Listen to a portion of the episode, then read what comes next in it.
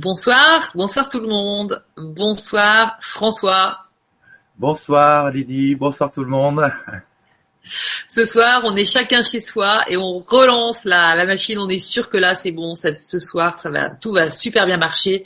On est content de te retrouver, François. Il y a eu beaucoup de monde qui t'a suivi euh, suite à la à la Vibra qui avait été vraiment raccourcie, celle qu'on avait fait en juillet. Je me souviens plus exactement de la date, mais c'était en juillet, il me semble. Oui, c'est en juillet. J'ai plus la date euh, non plus euh, précisément en tête, mais euh, voilà. Ouais. Et on avait eu que 33 minutes en fait de au, au, résultat final. Il y avait plus que 33 minutes de, de, la, de la Vibra conférence que nous seuls avons donc vécu jusqu'au bout. Nous deux. Et donc, euh, bah, on s'est dit non, mais là, tout de suite, on a remis une date et c'est aujourd'hui. On est déjà le 5 septembre. Donc, merci à, vous tous d'être là, de nous retrouver, et puis euh, merci à, à, la télé du Grand Changement de nous accueillir euh, toujours pour, euh, bah, pour toujours promouvoir toutes ces toutes ces belles âmes qui viennent nous exposer leur, leurs expressions en fait, leurs incarnations et toi, François, aujourd'hui, tu m'as dit que tu allais davantage nous parler de ton travail, hein, de ce, ce, métier que tu as inventé. On pourrait le dire comme ça? On pourrait dire où je me suis laissé inspirer. Très bien, c'est joli ça. Ouais, Donc là, je vous invite aussi, pendant que François ben, nous, nous, nous explique, nous raconte tout ça, euh, à poser vos questions à François. Hein, donc, euh, je vous préciserai que les questions, donc vous pouvez parler de, de certains de, vos, de, certaines de vos plantes, mais François me précisait, n'hésitez pas à donner des quelques détails quant à la situation géographique. Enfin voilà, est-ce que euh, comment comment est disposé l'arbre, etc. Et puis aussi par rapport à vous, vos vos dispositions, on va dire émotionnelles pour que bah, il ait quand même une histoire qui puisse s'inscrire, qui puisse sentir les choses euh, un peu plus facilement qu'en disant euh, mon buis est, est, malade ou mon rosier euh, a des voilà. Donc n'hésitez pas à donner plus de détails et à poser vos questions à François qui sera ravi, n'est-ce pas François Tu me l'as dit. Ah oui. Répondre. Bah oui, j'essaierai de répondre au mieux. Génial. Mais écoute, on, on t'écoute. Le micro est à toi et vas-y, parle-nous de ce oui. reflet de l'âme qui est la nature et nos jardins. Voilà, donc euh, bienvenue euh, à tous. Voilà, euh, en fait, j'ai choisi là lors de cette vibra de me présenter plus rapidement que la dernière fois. J'ai envie d'aller plus vite à l'essentiel sur le sujet de la conférence. En fait, je pense que mon parcours il, il viendra au fur et à mesure des exemples que je donnerai tout à l'heure. Voilà, donc quand même, je vais donner les informations de base. Donc, je suis François Hampe, jardinothérapeute. J'insiste sur mes origines rural et agricole, puisque pour moi c'est important. Plusieurs générations d'agriculture, de, des cultivateurs, euh, voilà, origine belge, flamande, mmh. ça c'est important, mmh. voilà, et euh, aussi euh, le, le, maraîchage, hein. euh, voilà, important, les légumes. Et euh, je dis toujours que j'ai une âme de jardinier depuis tout petit, voilà. donc vous avez le comprendre. moi, si vous me posez des questions trop scientifiques, évidemment là j'aurais un peu de mal à répondre. Euh, moi, je suis plutôt euh, un homme de terrain. Et euh, donc, j'aime parler de choses que j'ai expérimentées, vues et observées. Ça, c'est important pour moi. C'est vraiment l'expérimentation qui, qui compte, qui est le, le, plus important pour moi. Qu'est-ce que je peux dire pour me présenter? Ça fait presque 15 ans que je fais du, du, développement personnel, que je suis en cheminement. Et ça, je je le précise c'est que euh, moi je me considère euh, autant en cheminement que mes clients ou les personnes que je rencontre. Et euh, à ce niveau-là, on est tous à égalité, on est tous en chemin. Et je crois que c'est pas prêt de s'arrêter. je crois que ce sera jusqu'à notre dernier soupir. Mmh, voilà. Tout à fait. Mmh. voilà. Donc comment donc vous allez voir, donc ma, j'utilise donc comme support pour faire du développement personnel le, le jardin et la nature. Hein, voilà, et j'utilise aussi parfois les fleurs de bac hein, pour lesquelles je, je me suis formé. Voilà. Donc je vais euh, vous euh, parler de la jardinothérapie. Donc là j'ai euh, divisé la jardinothérapie en, en, trois sections et puis que je vais vous présenter. Et ensuite je vous parlerai des, des reflets qu'on peut trouver dans, dans nos jardins. Et puis ensuite les reflets qu'on peut trouver donc en observant la nature. Voilà. Alors c'est ce que je disais déjà la, dernière vibra. Euh, c'est pas une classification sur laquelle, euh, voilà, c'est pas un dictionnaire sur lequel on peut, il va forcément fonctionner chez vous. C'est des choses que j'ai observées un certain nombre de fois, qui peut permettre de mettre certains, certaines cases. Mais voilà, après c'est bien sûr adapté en fonction de de votre jardin, de votre histoire, voilà.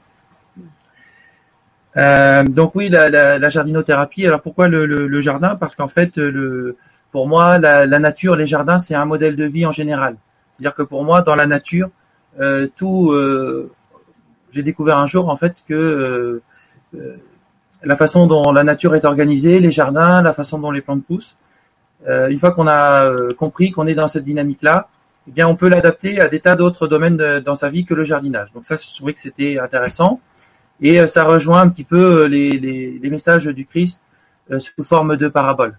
Voilà. Parce qu'en fait, moi, ça m'a beaucoup intéressé toutes les toutes les paraboles qu'utilise le Christ en lien avec la, la nature et la, la, culture des plantes. Voilà. Donc c'est quelque chose moi que je retrouve beaucoup. Dans, Comme tu peux donner un exemple, par exemple? Par exemple. Bah, par exemple, on a les les graines qu'on va semer. Voilà. Et donc effectivement. Ah, oui. Euh, quand on va euh, semer, euh, donc le, alors le, le, Christ lui parle de l'ivraie et du bon grain. Bon, moi, pour parler avec mes mots, moi je parle des carottes et des chardons. Et bon, je trouve que ça parle, ça parle plus. Mais en gros, comment si on sème des carottes, eh bien, ce sont des carottes qu'on va récolter. Hein. mais si c'est des chardons, ça va bien être des chardons qu'on va récolter. Voilà. Donc ça, par exemple, c'est un exemple.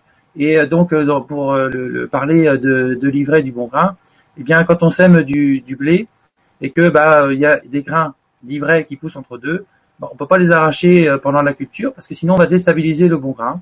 Et donc, nous sommes obligés donc de laisser pousser l'ivraie jusqu'au bout, de la récolter en même temps que le bon grain, de les séparer et de brûler et de brûler l'ivraie. Voilà. Alors j'y reviendrai tout à l'heure dans la symbolique hein, parce que c'est euh, comment euh, c'est hautement symbolique euh, cette parabole.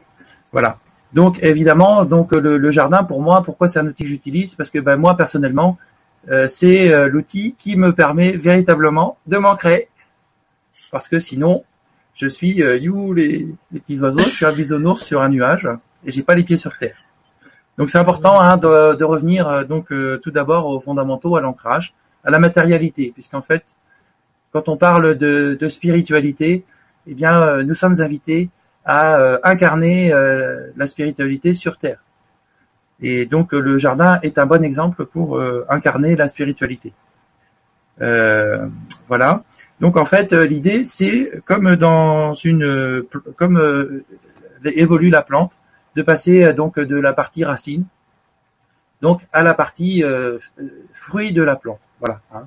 Et donc, la partie fruit de la plante, euh, c'est euh, le ça représenté par le, le feu. Hein, voilà, quand on suit euh, le, le, calendrier lunaire, donc le, la partie de la plante qui représente le fruit, c'est l'élément chaleur. Voilà. Et donc ça pareil. Donc je vais en reparler tout à l'heure. Hein, donc c'est le, arriver donc à donc transmuter cette ivraie en quelque chose de, de, de positif et de et de récolter bah, des bons fruits, du bon vin. Euh, donc voilà, donc euh, le, donc symboliquement, euh, donc on, pour arriver à être dans cette idée du feu, hein, aussi de la lumière, ou pour les, les, les, catholiques, on va parler de l'Esprit Saint. Hein, donc cette flamme, c'est pour être au niveau du cœur. Voilà. Donc il va falloir accepter de passer dans plutôt dans, dans la sphère du ventre qui va concerner les choses émotionnelles. Euh, voilà, donc il va représenter nos émotions. Et puis euh, aussi, donc quand on est parti trop dans l'air, comme j'expliquais tout à l'heure, donc là on va être trop dans le cerveau, dans notre mental, voilà. Mais en même temps, on a besoin de passer de l'un à l'autre. Et l'idée, c'est d'arriver à revenir à chaque fois au niveau du cœur. Voilà. Donc on va voir aussi euh, comment on, va se servir du jardin pour arriver à, à s'aligner et être au niveau du cœur. Euh, voilà, donc. Euh, excuse-moi, qui est un peu à, à, égale distance du haut et du bas, du coup, le cœur. Tac. Oui, c'est ça. On peut imaginer que c'est à peu près l'entre-deux, quoi. Mmh, voilà, je sais pas comment c'est exactement, j'ai jamais mesuré euh, exactement, mais enfin bon, moi je vois que c'est entre deux, quoi. Voilà. Mais voilà, c'est bien vu, oui, tout à fait. Voilà. tac, ouais. Voilà. Et donc évidemment, donc on va euh, découvrir quels sont les symboliques dans le jardin et que euh, bien évidemment, moi je propose de jardiner en conscience Et euh, donc voilà, donc quand on va jardiner dans son jardin, on va symboliquement aussi jardiner dans sa vie, dans son jardin intérieur, et donc on va améliorer les choses. Voilà. Et ça aussi, je l'expliquerai tout à l'heure. en fait, le jardin va devenir avec avec moi, la façon dont je propose de l'observer, le jardin devient un théâtre. Et en fait, on peut y voir aussi une forme de de de, de, grosse constellation familiale euh, puisque moi j'ai beaucoup fait de constellations familiales dans mon parcours de développement personnel. Et en fait, euh, on va s'apercevoir que les plantes vont euh, représenter des personnes, des, avec qui on va être fâché. On va, voilà, on va voir à l'état des plantes l'état relationnel avec les personnes. Voilà, ça c'est assez assez drôle et assez étonnant. Voilà. Donc bah, j'y vais. Hein. donc sur les, donc je vais vous donner quelques exemples de, de reflets qu'on va avoir justement dans les jardins. Hein. Donc en, fait, ce qu'on retrouve dans les dans les jardins et ce qui peut, ce qui est en lien avec euh, nos, notre âme, nos émotions. Hein, voilà. En fait, c'est ça. Hein, quand on est sur le plan de l'âme, on est euh, amené à aller euh, vers nos, nos émotions.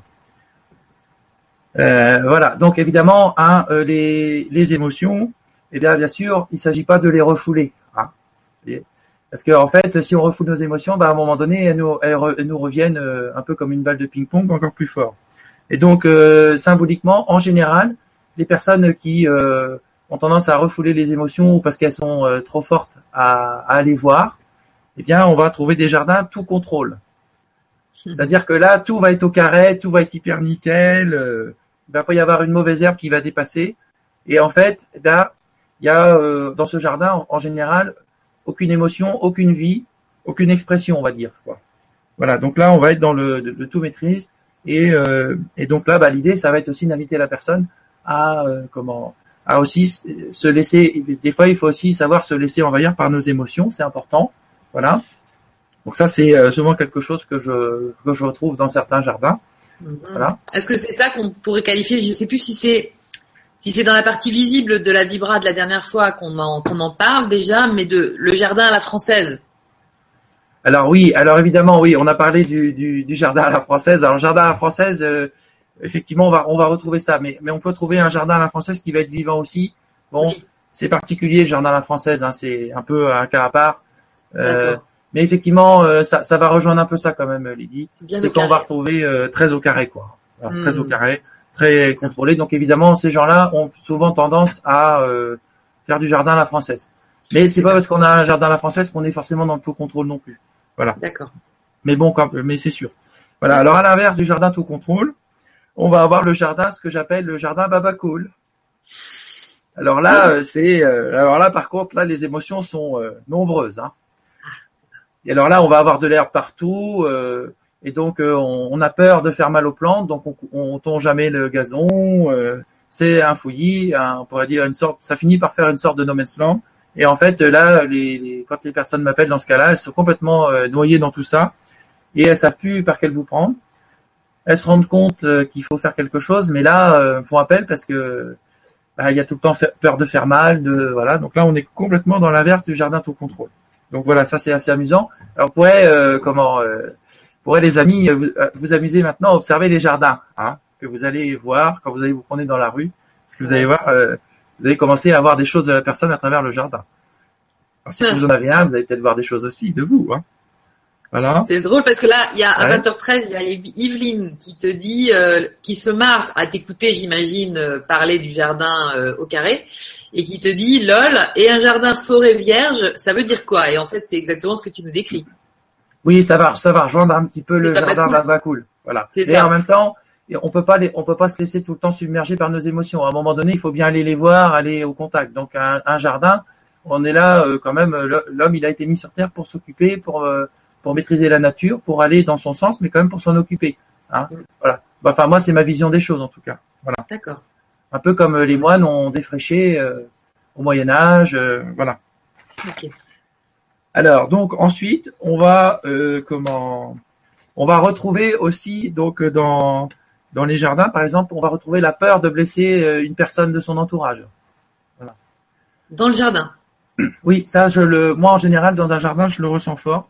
Et donc en général, on a un arbuste qui, euh, souvent ça peut se représenter par un arbuste qui prend énormément de place, qui a un endroit qui bouche une, une belle vue par exemple, ah et euh, comment Et en fait, on n'ose pas enlever l'arbuste parce qu'on a peur de blesser la personne. Et comment alors que c'est un arbuste ben, en général qui nous plaît pas, qu'on n'a pas forcément envie d'avoir dans son jardin et qu'on a on, a du mal à enlever parce qu'on a peur de blesser l'autre. Voilà. Donc là, il y a toujours une, une approche émotionnelle euh, qui est à avoir parce que effectivement, ça, ce qu'on a peu appelé le cadeau empoisonné, quoi. Voilà. D'accord. Euh, donc euh, voilà. Alors après, on va aussi retrouver donc le, les jardins où il va y avoir le manque d'ouverture et une forme de rigidité. Donc on va rejoindre un petit peu le jardin tout contrôle, mais là en général c'est plus sur la forme. Hein. donc là on va retrouver des formes. parce que dans le jardin tout contrôle, c'est pas forcément carré, ça peut être rond, ça peut être. Euh, non mais c'est nickel quoi. Mais c'est nickel. Et alors que dans le jardin, euh, dans le manque d'ouverture et la rigidité, là on va avoir du, très, du très carré quoi. Voilà. D'accord. Hein ah oui ok. Limite froid quoi. Oui, limite euh, une ambiance froide, quelque chose de, de, de tout contrôle. Et là, je pense souvent au, jardin de mon papa parce qu'en fait, au début, mon, père il était très carré. et en fait, maintenant qu'il a un potager, qu'il a la retraite, ben, j'ai vu son jardin s'arrondir.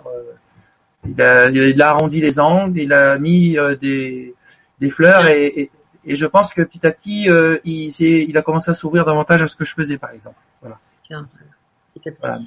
Donc ça, c'était euh, quelque chose de, de quelque chose d'intéressant. Tu as vu l'évolution dans son jardin, clairement. Oui, j'ai vu des évolutions dans son jardin et en même temps, ben, je voyais des évolutions dans notre relation. Voilà. Énorme. Ouais, super. Ouais. Donc ça, c'est souvent des choses. C'est lui seul qui s'occupe de son jardin. Oui, oui, ah, oui, oui, oui, Moi, je vais jamais donné, je vais jamais donner de conseils sur les formes qu'il pouvait faire ou quoi que ce soit. Ben non, non, non, ah, parce que sinon, on allait au clash à chaque fois. Donc, euh, j'avais, euh, mais, mais, en tout cas, j'ai vu son jardin évoluer en fonction de notre euh, relation. Je sentis qu'il y avait une ouverture. Voilà. D'accord. Ok. Donc ça, c'est très intéressant. Mm. une ouverture et une évolution. Oui, donc j'ai oublié, j'ai oublié. Donc pour le jardin Babacool dont j'ai parlé tout à l'heure, hein, donc là c'est l'inverse. Hein. En général, là c'est le manque d'ancrage. Hein. Ah ouais. Voilà, là c'est le manque d'ancrage, hein, parce que là du coup on passe pas à l'action, on fait plus les choses. Voilà. D'accord. Alors par exemple dans le dans le jardin, on va retrouver euh, l'émotion de solitude. Dans dans les jardins euh, Babacool par exemple? Non, là ça va. Oui, alors ça peut aussi, hein, mais mais, là ça peut se retrouver. Donc là on va. Ouais. Donc là les gens qui se sentent seuls, euh, là on va le retrouver parce que bah, par exemple ils vont avoir des, des plantes qu'ils aiment bien, une plante qu'ils adorent, mais qui est en mauvaise santé et là, euh, quand on regarde où est placée la plante, elle est en plein milieu du gazon, elle est très éloignée de la maison. Euh, et souvent, euh, j'ai remarqué que les, les ça correspond, souvent les gens se sentent seuls. Dans, ça veut pas dire qu'ils sont pas d'amis et tout ça, mais dans certains domaines de leur vie, ils, se, sentent seuls. D'accord. Et donc là, symboliquement, on va déplacer la plante et euh, la ramener dans un groupe avec d'autres plantes. On va la rapprocher de la maison. donc voilà, on, on va pouvoir comment, voilà en posant des actes, euh, inviter la personne à sortir de sa solitude, par exemple. Voilà. Hmm. Parce que du coup, tu vas en parler à la personne de sa solitude. Oui, alors je vais pas en parler, euh, je vais pas dire comme ça à la personne, euh, oh bah vous devez vous sortir solitaire chez vous. Trop vite. Je vais, je vais dire ah mais oh cet arbuste il se sent seul, qu'est-ce qui lui arrive Il est perdu au milieu des gazons. Bah, voilà. Hmm. Ou je vais peut-être parler d'une expérience où je me suis senti seul dans ma vie. Disons que je ruse. Je ah, ruse. bravo, bravo, bravo. bah oui, parce que si si je balance le truc comme ça, enfin moi dans le tout le, le, développement personnel que j'ai fait, euh, euh, c'est parce que j'ai compris par moi-même que j'ai avancé. ça. ça. je l'ai bien compris dans, dans, mon parcours. Et donc évidemment, dans les jardins, ce qui est bien, c'est qu'on on peut parler d'une plante et on parle pas de la personne. Ouais, c'est ça. On a un intermédiaire en fait. Voilà. Et ça, ça c'est euh, comment dire, ça c'est quelque chose de fabuleux en fait. Voilà. Mmh, tout à fait. On, utilise le jardin et après la personne, bon bah elle sait pourquoi je viens, hein, donc euh, au bout d'un moment elle finit par euh, s'identifier, elle finit par prendre. Et, voilà, c'est à son rythme. Mais c'est ça, voilà, génial. Et, des fois il faut plusieurs séances, mais c'est mais c'est comme ça, hein, c'est voilà, il n'y a pas de il y a pas de jugement. Moi j'aimerais que ça aille tout aille vite, mais évidemment toujours. Mais je dirais qu'il y a il y a un rythme, voilà. Il faut, il faut accepter. Ouais, c'est ça. D'accord. Voilà. Donc, alors évidemment, on va retrouver aussi, par exemple, le, le conflit aussi. Voilà. Le conflit avec. Et alors, ça se manifeste comment le conflit dans un jardin? Alors, bah, souvent, c'est une plante qui est malade, qui a des insectes euh, partout. Euh, la personne, elle a utilisé tous les moyens de lutte possibles et imaginables. La plante est toujours en mauvaise santé, elle va mal. Et, euh, et donc comment Alors là, en général, j'interroge l'histoire, je demande quelle est l'histoire de la plante, euh, voilà. Et là, je, j'entends euh, ce type de réponse. Ça m'a été offert par mon beau-père, par ma belle-mère, euh, d'accord. Et, et j'y vais. Comment ça se passe? Est-ce que vous entendez bien avec votre voilà Et là, bah, je, je, sais que évidemment la relation est mauvaise. Hmm. Alors le rosier de la belle-mère, il, il, est placé devant la maison parce que bah on a on a, on a eu peur de blesser le, le, le, mari, donc on a mis le rosier euh, devant la maison pour lui faire plaisir. Sauf ah. que le, le sauf qu'à chaque fois qu'on passe devant le rosier, c'est pas le rosier qu'on voit, c'est la belle-mère. Et le rosier, bah, on, et le rosier, bah, on s'en occupe pas bien parce que bah, on a un mauvais relationnel avec, euh, voilà, avec sa belle-mère. Et donc, bah, je vais inviter la personne à tailler le, le, rosier en conscience pour voir les bons côtés, euh, pour ne garder que les bons côtés de la belle-mère. Mais parfois, on peut aussi décider de déplacer la belle-mère et la mettre dans un autre endroit du jardin qui nous correspond mieux. Donc le rosier. Voilà. Oui, donc on va déplacer le rosier et symboliquement, on va, on va, euh, voilà, euh, on va plus se faire envahir par la belle-mère. On va la remettre à l'endroit qu'on veut dans le jardin et j'invite la personne à imaginer que dans la vie, la belle-mère va respecter maintenant parce qu'elle a été remise au bon endroit et donc on va plus, on va oser dire non, on va oser, euh, voilà. C'est ça. La belle-mère ne s'impose plus. Voilà. C'est ça. Et c'est, mais ça, c'est à nous, euh, bien sûr, de, euh, de se positionner souvent parce que on, a, on accuse les autres d'être comme ci, d'être comme ça, et en fait, c'est nous qui parfois aussi ne savons pas mettre les limites. Voilà. Donc moi, après, euh, je, j'invite la personne à, à changer elle-même avant de vouloir changer les autres, hein, parce que bon, à un moment donné, je, pensais que tous les autres étaient responsables de mes problèmes. Mmh. Et en fait, la, euh, période victime la période victime et en fait bon bah voilà un jour j'ai compris que j'avais un, grand pouvoir de changement et donc euh, voilà donc j'ai mis en, application. Très bien. Euh, voilà alors euh, un autre exemple c'est la, nostalgie aussi qu'on va retrouver dans les jardins. Ah. Voilà. Oui. Alors on va retrouver la on va retrouver la nostalgie. donc en fait ça va être souvent alors là quand les gens sont très nostalgiques il y a beaucoup de bois morts. Ah tiens. Mais alors beaucoup, beaucoup. C'est-à-dire que là, euh, l'intérieur des arbustes, tout ça, on va, on a peur euh, du, du on a peur du changement, on n'accepte pas trop le nouveau, on a peur. Donc on reste dans, on garde des plantes avec une énergie d'il y a 20 ou 30 ans et le, le et le jardin, il est, on sent qu'il est plus à la, il est plus à la page, quoi. Hmm. Alors, bien sûr, on peut avoir un jardin qui est à la page et qui a un esprit de grand-mère. C'est sympa, ça. Mais là, il est, il est pas au bout du jour. Donc, en fait, là, on va le petit à petit le, le, on va, on va, on va euh, enlever tout ce qui est mort et on va, on va garder que le bon du passé. Voilà. D'accord. C'est ça la symbolique. C'est que dans notre passé, on va garder ce qui est bon parce que c'est nos racines, mais ce qui est mauvais, on n'a plus besoin de s'en encombrer parce que ça nous encombre en fait. Voilà. Alors, évidemment, ça amène aussi euh, la notion euh, comment euh, du comment la notion du vide. Voilà. Mmh. Parce qu'en fait, eh bien, euh, donc, euh, il faut euh, accepter aussi, bien, dans sa vie, d'avoir du vide. Et donc, évidemment, donc, quand on enlève l'ancien, bah, j'invite les personnes aussi, je le sais, à, envisager de pouvoir remettre du nouveau. Alors, c'est vrai que la, la, la végétation reprend rapidement, ça repousse, voilà. Et c'est aussi en enlevant de l'ancien qu'on peut remettre du neuf. Voilà. Euh, donc voilà. Alors après, euh, dans les jardins, ben, on peut retrouver par exemple aussi euh, des, des difficultés relationnelles de couple. Et euh, donc, ben, je me suis perçu un jour que je faisais de la thérapie de couple dans le comment dans le jardin, ben, en, réapprenant aux personnes donc à s'organiser dans le jardin. Et en fait, quand les personnes arrivent à s'organiser dans le jardin, et eh bien souvent le couple fonctionne mieux dans le, le reste de la vie entière après. Ça, c'est très amusant. Mmh. Voilà, c'est la vie qui m'a amené ces expériences-là.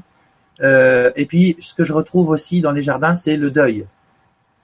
Quand il y a une, une, une, personne, un enfant ou un, un, très proche qui est parti, eh bien, euh, on, notamment quand c'est un, un, conjoint ou une conjointe, et surtout euh, si l'autre s'occupait, si c'était surtout l'autre qui s'occupait du jardin, eh bien là, on a on a peur euh, de, de perdre l'âme de la personne, tout ça, et en fait, on, on s'occupe plus bien du jardin du coup.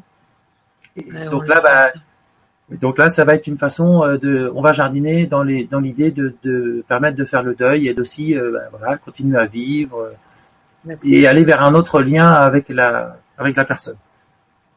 On est, on, là, on, on, rejoint un petit peu la nostalgie, mais c'est, euh, enfin voilà, là c'est en particulier sur un deuil. Donc, donc là, souvent, euh, c'est des accompagnements qui durent, euh, qui peuvent durer un certain temps, quoi. Plus longtemps, ouais, j'imagine. Oui, parce que là, bah, il y a, y, a, y a beaucoup, il y a beaucoup d'émotions, quoi. Il y a, y a beaucoup de tristesse, il y a beaucoup de, de choses. Enfin, voilà, là, il faut, là, ça, moi, je suis, j'essaye d'être très délicat. Hein. Mm. Voilà. Donc là, on, on, je parle peu de la personne. Vraiment, je, je parle vraiment du jardin, de voilà. Et, et des fois, bah, euh, au bout de, de, de, d'un certain nombre de séances, bah, on commence à, j'entends les, les, surtout surtout des femmes en fait, qui disent ah bah euh, tiens euh, ah bah si il était là, il serait content de voir cet arbuste là. Et puis là, je me dis ah ça y est, tiens, ça, commence à ça bouge, voilà. Hmm. Et là, on commence à avoir un autre lien avec les personnes qui sont sur l'autre plan. Ah, on n'est plus dans l'image passé incarné, on commence à, à dire tiens, ils sont peut-être là-haut, ailleurs, voilà. Et donc on, on arrive à, on peut commencer à revivre en fait. Voilà. Super. Donc ça c'était sur la partie donc euh, reflets dans les jardins. Donc, Et donc tu vas nous parler maintenant des reflets. Tu disais dans la nature, plus en, plus général en fait, plus globalement. Oui, alors plus plus de ce que j'observe dans la nature. Alors c'est la nature, c'est un bien grand mot parce que ça veut à la fois tout dire et rien dire, puisqu'en fait on, nous aussi on fait partie de la nature. Mais là, je vais parler d'espace où l'homme y va très peu, où euh, disons euh, au moins pendant 10 ou 15 ans, il n'y a pas eu vraiment d'intervention de l'homme. On va euh, dire que je traduis ça comme ça. Voilà. D'accord. Voilà. Et puis comment enfin voilà, vous allez voir un peu comment j'ai décliné ça. Hein.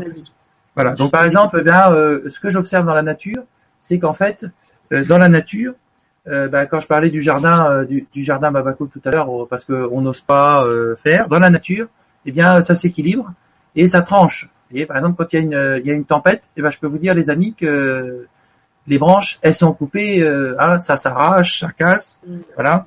Donc, euh, dans la nature, ça tranche. Quand il y a besoin de lumière, ben, il y a de la lumière qui arrive. Il y a une tempête, il y a un truc, il y a des arbres qui tombent, ça c'est clair, voilà. La nature s'arrange pour fertiliser, hein. Donc euh, avec les inondations, les limons, choses comme ça. Donc voilà. Bon, sauf quand on fait un, Sauf quand on fait un barrage, hein, comme on a fait dans la vallée du Nil, euh, avec le barrage d'Assouan, hein, parce que c'est quand même très particulier. Donc on a empêché le, on empêche le, les, les, crues du Nil, donc c'est quand même.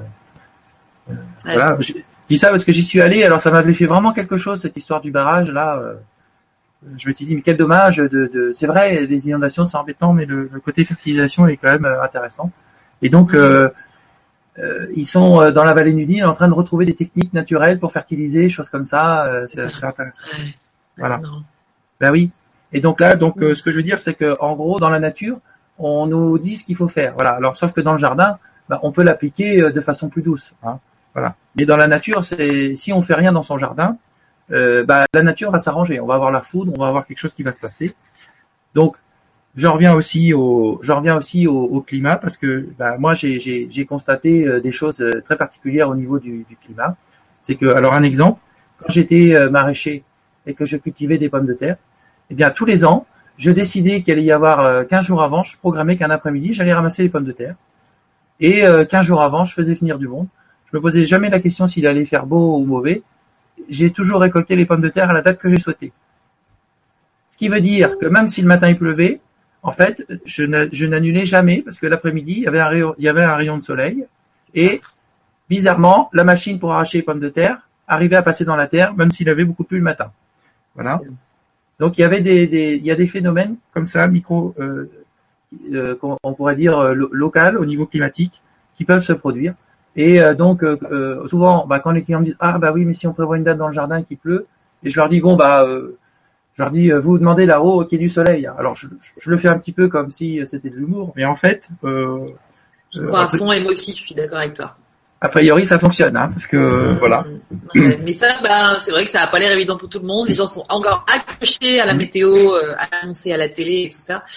Mais moi, je remarque aussi que quand on a, quand on envisage un truc et qu'on voit le temps qu'il va faire ou quoi, ça suit. Mmh. C'est quand même une bonne information. Ça. Et donc, euh, quand on hésite à couper un arbre parce qu'on a peur de le blesser ou quoi que ce soit et que ça fait de l'ombre, eh bien, c'est là aussi où on peut se ramasser la foudre ou un orage et là, ça va casser et là, ça, ça fait mal. Ouais, c'est ça. Mais ça, euh, c'est pour ça que des fois, il, faut savoir couper des plantes. C'est important. Il faut savoir trancher. Et trancher, c'est important parce que quand on sait couper des, des arbres, quand on sait couper des branches, dans sa vie, on se positionne mieux, on tranche, on décide et on est en capacité de prendre des décisions. Surtout euh, quand on est chef d'entreprise. Voilà, ça c'est important parce que euh, des fois, il faut trancher, il faut décider. Et des fois, on fait le choix de ne rien faire, mais il faut savoir que ne rien faire, c'est un acte hautement symbolique, important en fait. Ne rien faire, c'est faire quelque chose. Exactement. Voilà. Alors, je vais revenir justement à euh, l'importance de l'ombre et de la lumière dans les jardins, parce que évidemment, on parle toujours de nos, de nos parties ombre et de nos parties lumière. Eh bien, on ne peut pas vivre l'un sans l'autre. Voilà. Parce que dans un jardin, s'il y a trop de lumière, bien, il n'y a pas assez d'ombre, il y a des plantes qui vont souffrir et euh, elles ont besoin d'ombre pour pousser. Voilà. Mais des fois, il y a trop d'ombre, donc il faut ramener la lumière. Voilà. Donc c'est comme en nous, on pourrait imaginer que l'ombre c'est nos émotions négatives. Eh bien, il faut accepter d'en avoir parce que c'est elles qui vont nous permettre de ramener de la lumière. Voilà. Donc il y a un équilibre à trouver. Alors c'est euh, quelque chose d'assez subtil, c'est ce lien à trouver. Mais euh, dans le jardin, on, pareil, donc euh, bah moi je sais bien faire ça, trouver l'équilibre ombre-lumière dans un jardin. Et donc ça c'est très intéressant. Alors je vais en revenir justement sur ce que je parlais tout à l'heure au début, sur d'aller de l'élémentaire vers l'élément feu. Voilà. Parce qu'en fait, quand on part de l'élémentaire, hein, donc c'est élémentaire, hein, ça c'est les, les, bases, voilà. Hein, mais on pourrait imaginer aussi que c'est les choses élémentaires. Hein, voilà. voilà. Euh, donc évidemment, on commence euh, par la racine, et par la racine, hein, et donc euh, des fois, bah, on peut être dans la boue, on peut être dans le dans la bouse de vache, dans le compost, mais c'est la base, c'est la base dans l'agriculture, et notamment dans l'agriculture biodynamique. Hein, euh, avec les, les, principes de Steiner, qui est un Allemand. Alors, si vous ne connaissez pas, bah, vous pourrez aller regarder, euh, tapoter sur euh, sur, ouais, sur Google, sur Google, ce que vous voulez après, hein, pour pour chercher. Mais en gros, Steiner, c'est un homme qui a du début du XXe siècle, qui avait une vision particulière de, de, de, la nature, qui, a, qui était certainement en avance sur son temps, et il a beaucoup observé les plantes. Hein, euh, et euh, donc euh, il parle de la métamorphose des plantes notamment. Et donc j'ai là j'ai été assez épaté par comment une l'autre fois en me promenant dans la nature, puisqu'en fait j'ai, j'ai je me suis aperçu que je marchais à côté de carottes sauvages. Et alors quand j'étais maraîcher, souvent j'aimais sentir le paquet de graines parce que je sentais une odeur de carottes fabuleuse dans ce paquet de graines. Voilà. Des saveurs, des arômes euh, qu'on retrouve plus ou moins dans la racine, voilà. Et mais en plus euh, comment dire, en plus fin. Hein. Et donc quand j'ai froissé la fleur de la carotte sauvage, eh bien j'ai senti cette odeur des graines que je retrouvais dans mes dans mes paquets de graines quand je quand je cultivais. Et et c'est intéressant parce qu'en fait la la le, le c'est ça, on part de la racine, on fait l'ancrage et petit à petit on va passer dans l'élément haut qui est euh, les, les, les émotions, le, le, voilà. Et donc on va traverser pour monter dans la plante. Hein. Et quand on, on, monte dans la plante, bah après les parties émotions disparaissent puisqu'en fait quand la fleur monte à graines, les feuilles disparaissent. Et ça devient très léger en haut. Donc on passe dans la partie fleur qui va être, qui va représenter l'air et notre euh, et notre mental. Et l'idée c'est d'aller encore plus loin puisque c'est d'aller à la partie fruit, à la partie graine. Voilà. Et, euh, et donc c'est là effectivement où euh, en fait on a réussi à faire cette transmutation et où on accède à cette fameuse lumière. Voilà. Et donc hmm. évidemment lui Steiner il avait compris ça. Hein. Euh, moi ce que je vous dis, je, je, en fait euh, c'est voilà il y, y, en a plein d'autres qui l'ont dit avant. Hein. Et, ah et c'est ça qu'il faut faire. Si on reste dans l'élément R ou dans l'élément O, eh bien on est mal, on est bloqué. Vous voyez, dans l'élément O on est dans les émotions et euh, donc on, on vit pas quoi. Vous voyez, on est trop. Donc il faut les, il faut traverser et monter. Et si euh, on reste bloqué dans l'élément R, on est dans notre mental et euh, au bout d'un moment on va se casser la figure parce que euh, on n'a pas fait suffisamment de racines. Et donc si les racines sont bonnes, c'est là on peut aller à la, enfin à la partie fruit. Voilà. Donc ça je voulais en parler parce que pour moi c'est c'est quelque chose de, de, de, fondamental. Alors C'est important Steiner dans, ton, dans ta vision. Steiner, c'est important dans ta vision.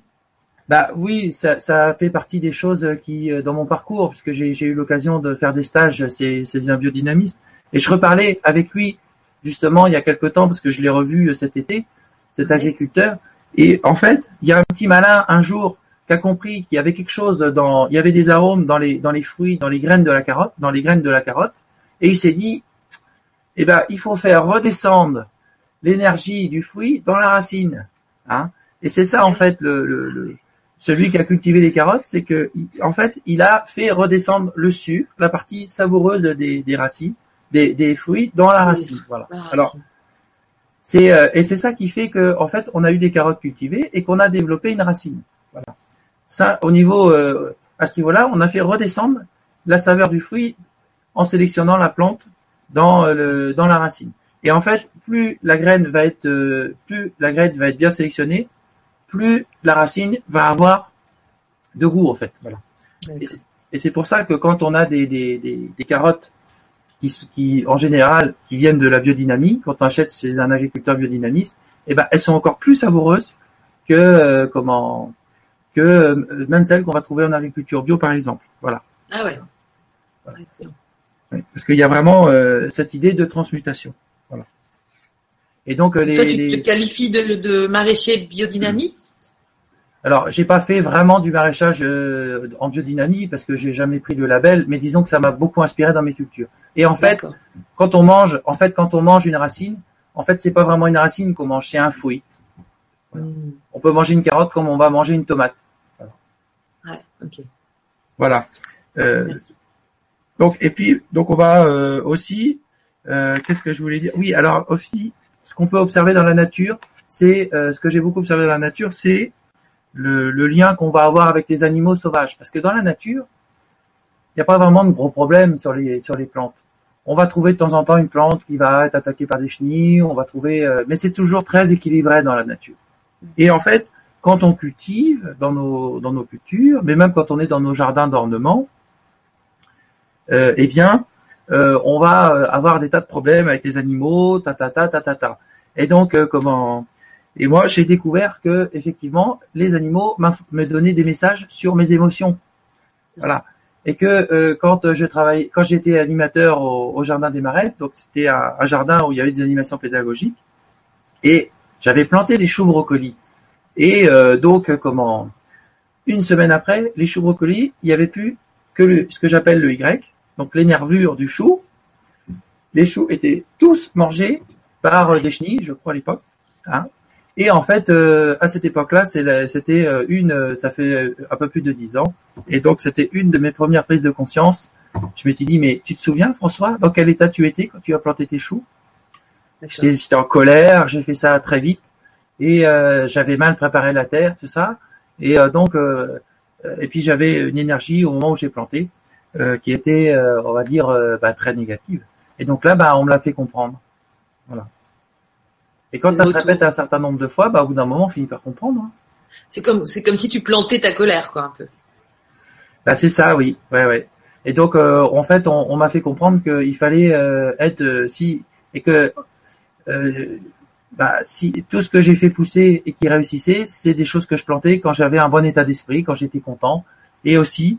Donc, par exemple, une technique que vous pouvez utiliser, c'est cette histoire de métamorphose des plantes, parce que Steiner il dit quand vous, dès que vous semez la graine, vous imaginez la plante déjà à maturité, en train de grandir et euh, arriver jusqu'au fruit. Voilà. Et donc, il faut faire pareil quand on a un projet, quand on veut créer une entreprise. Il faut imaginer le projet. Hein, c'est ce qu'on appelle la visualisation en fait. Hein, voilà. Tout à fait. donc, ah ça aussi, c'est une image qu'on va retrouver dans la nature, quoi, qui est très belle. Mmh, c'est magnifique.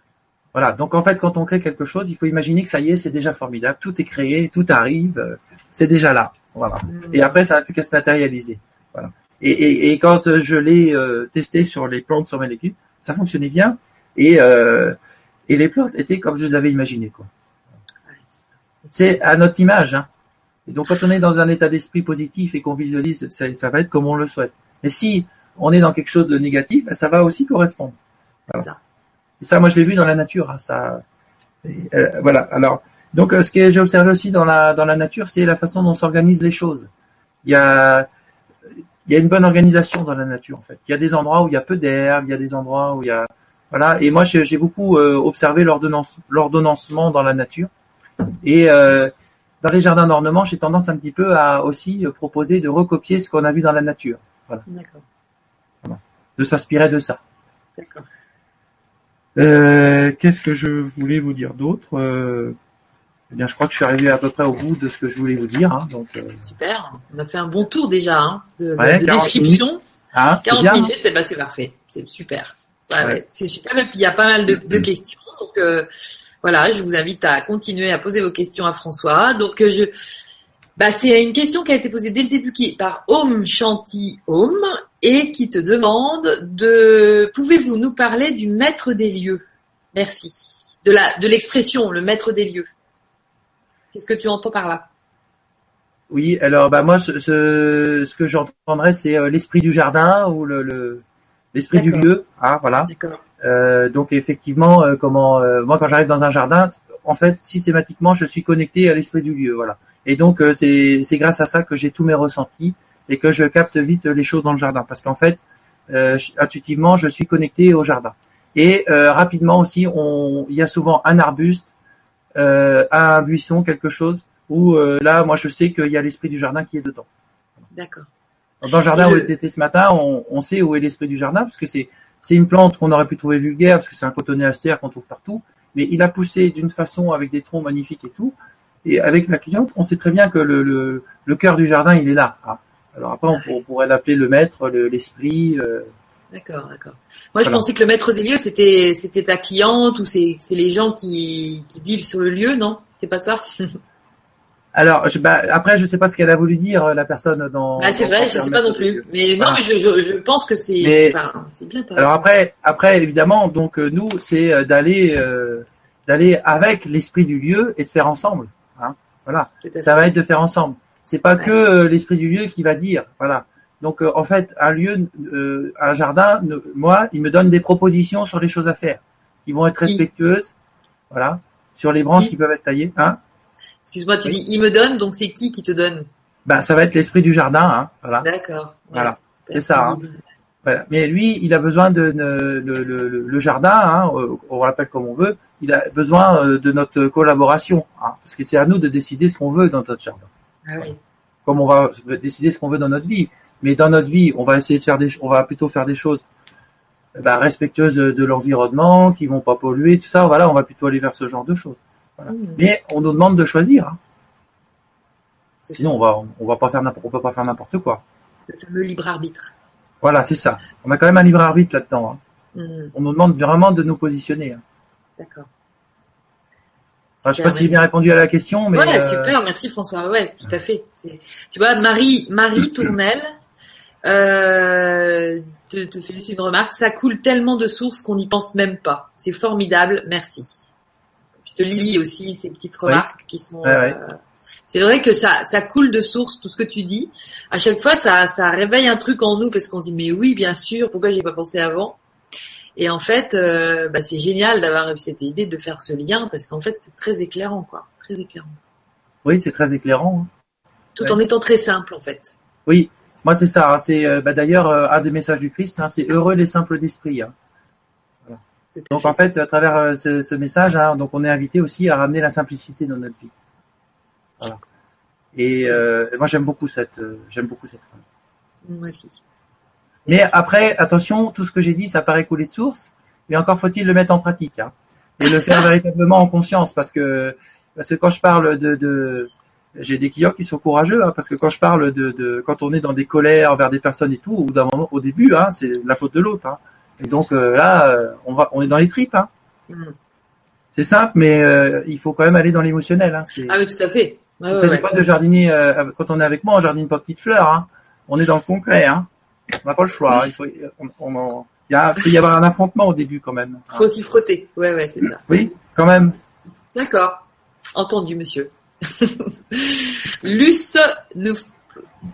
des gros bisous à vous, donc de la part de Luce. Je sais pas si c'est notre Luce dans son camion euh, qui fait à manger là, dans le coin de la Normandie. T'en connais? Tu connais une Luce, toi, qui, travaille dans un camion?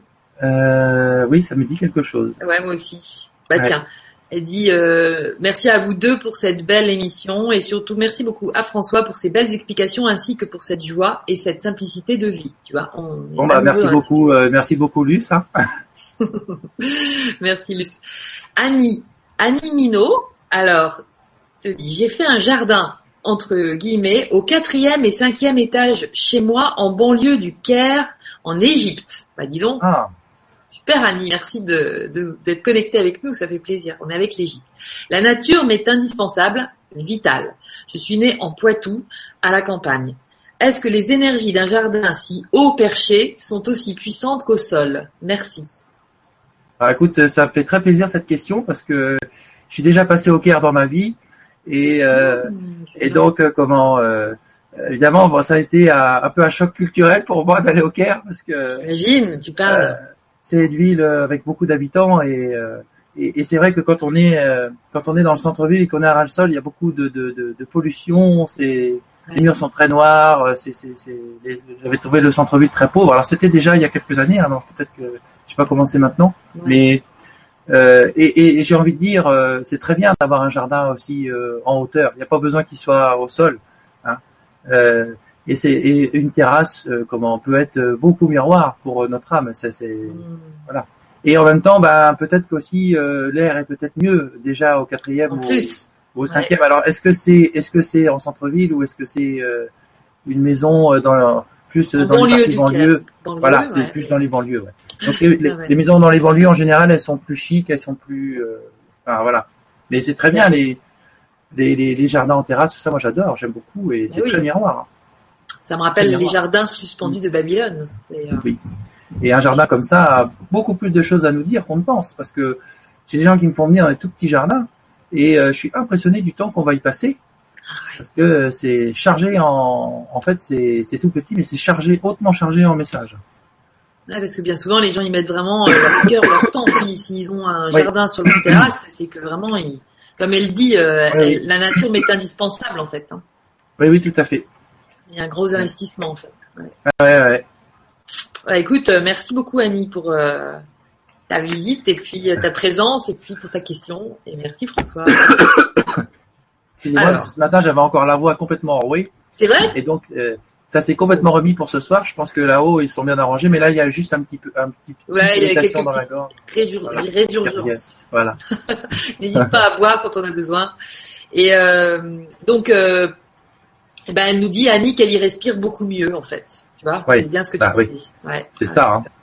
Ah, Et puis, c'est euh, dans la symbolique, on prend de la hauteur aussi. C'est intéressant, ça. C'est vrai que c'est joli. Mm, tout à fait. Mm. Merci beaucoup, vous deux.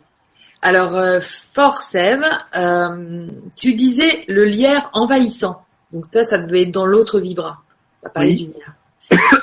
c'est une plante de chez moi que j'adore. De plus, on peut très facilement la maîtriser, donc pour moi, elle ne l'est pas. Ces plantes que l'on dit envahissantes, pour moi, sont très faciles à entretenir.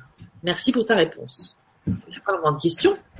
Oui, mais euh, en fait, euh, comment euh, Oui, mais si, j'ai une réponse facile, c'est que en fait, moi aussi, dans mon jardin à moi, moi j'aime beaucoup les plantes dites envahissantes parce que moi je les maîtrise bien. Donc effectivement, en fait, tu as tout à fait raison dans le sens où, où si tu les maîtrises, eh bien, elles sont pas envahissantes et dans ce cas-là, c'est super. Voilà, moi j'aime beaucoup parce que elle pousse vite, donc on peut vite retailler derrière. Alors moi ça, ça me plaît. Mais euh, dans, dans certains cas, c'est devenu envahissant, voilà. Mais c'est dans certains cas évidemment. Ouais, ouais, tout à fait. Mais en, en soi, euh, si c'est maîtrisé et qu'on contrôle, bah, ça ne représente pas forcément l'envahissement, bien sûr. Non, d'accord. Ouais, ouais, oui, c'est pas la plante elle-même qui représente l'envahissement et uniquement non, ça. Non, mais parce que quand je dis qu'il y a l'envahissement, c'est pas parce qu'on a mis du lierre. Hein. C'est parce que c'est parce que comment le lierre est devenu envahissant. Voilà, c'est ça. c'est ça la question, c'est ça le truc. Et que évidemment, c'est plutôt ce genre de plantes qui représente l'envahissement parce que c'est des plantes qui qui rasent le sol, qui grimpent dans les mmh. arbres, donc euh, voilà. Mais euh, il, y a plein d'autres plantes qui peuvent représenter l'envahissement, pas forcément que ça. Hein. Non, tout à fait. Voilà. Ok, merci beaucoup. Alors, Marie Armand Bonsoir, que pensez-vous de l'invasion par la pyrale du buis et que faire? Alors, région Savoie, nous sommes submergés de papillons. Merci pour votre réponse. Marianne. Oui, alors évidemment, donc euh, si euh, comment euh, si Marianne, tu veux savoir la réponse, comment moi, les ressentis que j'ai par rapport à par rapport à ça, c'est que comment peut-être qu'effectivement on a voulu avoir des jardins tout contrôle et qu'on a mis, on s'est mis aussi à cultiver le buis de façon industrielle et que quelque part on a on a voulu mettre plein de beaux buis dans nos jardins et que quelque part ça représente peut-être aussi euh, euh, qu'on a voulu être trop dans l'apparence, trop dans le montrer qui on est. J'ai dit trop hein, parce que c'est bien aussi de le faire un peu. Et du coup, bah, la vie s'arrange aussi pour que on, on, soit moins dans les apparences et qu'on vienne aussi plus dans le cœur. Voilà. Pour moi, il n'y a pas de hasard hein, s'il y a un envahissement. Et, c'est quoi la spirale Tu peux nous en dire plus? La spirale du buis Non, non, là je peux pas en dire plus hein, parce que moi je suis pas euh, spécialisé sur les. non, je connais pas trop cette bestiole, donc je ne veux pas m'amuser à dire des choses sur elle. Mais en tout cas, euh, je pense que, euh, enfin, c'est ce qui me vient comme euh, comme ressenti. D'accord. Mm. Ok, merci François. donc, Yveline. Alors bonsoir, j'ai un raisin. je pense que c'est un raisin parce que sinon elle a écrit raison, mais je pense que c'est un raisin d'Amérique qui s'est installé. Ah non, dans mon jardin. Un raisin d'Amérique, ça dit quelque chose. Phytolae. Euh, là, comme ça, non, je vois pas ce que c'est. Non, plus. C'est un raison d'Amérique. Qu'est-ce que ça pourrait être? Je sais pas. Yveline, si tu veux nous renvoyer le mot, euh, n'hésite pas. après, moi, je suis pas, je, je connais pas tout, hein, donc euh, je suis pas sur Rome, hein, tu vois. Donc après, ouais, bah, je sais. Donc, euh, en tout cas, sa question, c'était, on m'a dit que c'était une plante indésirable contre laquelle il fallait lutter. N'a-t-elle pas des vertus exploitables? Alors tu vas nous dire que chaque plante a des vertus peut-être indésirables et exploitables, un peu comme le, le coup du lierre tout à l'heure, qui est à la fois envahissant et pas envahissant peut-être. Bah, qu'est-ce que je peux, je peux peut-être donner un autre exemple? Par exemple, quand on parle des frelons asiatiques dans les, dans, pour qu'ils viennent manger les abeilles. Bon, et eh ben, moi je, je connais des apiculteurs qui n'ont, qui n'ont quasiment pas de frelons asiatiques. Et euh, donc, euh, en général, quand il y a beaucoup d'invasion de frelons asiatiques, eh bien euh, souvent ça va représenter des colères, des choses comme ça, et, euh, et c'est souvent pour ça qu'ils arrivent. Alors ça fait pas toujours plaisir à entendre. Hein. Voilà.